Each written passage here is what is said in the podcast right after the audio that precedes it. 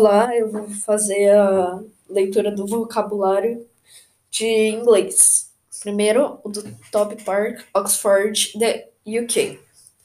I'm visiting Coober Pedy, Australia. Today is January 6 and it's 47 degree. Coober Pedy is interesting because their homes are stars and hotels is in caves under the ground. The caves are always same temperature inside, so they aren't hot in summer and they aren't cold at night. It's 21 degree.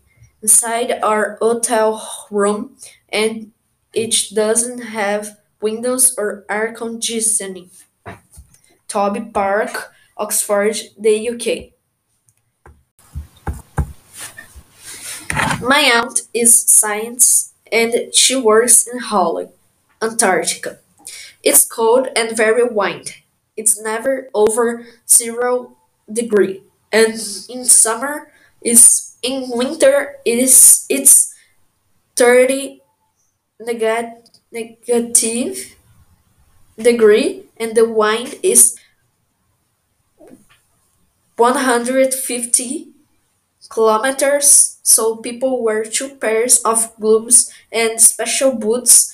In this picture is winter and my aunt is wearing three sweaters, a hood and a coat. Massimo Balestre, Min- Milan, Italy.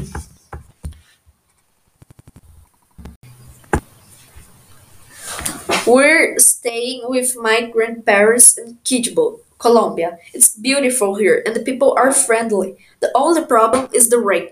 Everywhere there's are over 3000 days of rain in Quito today.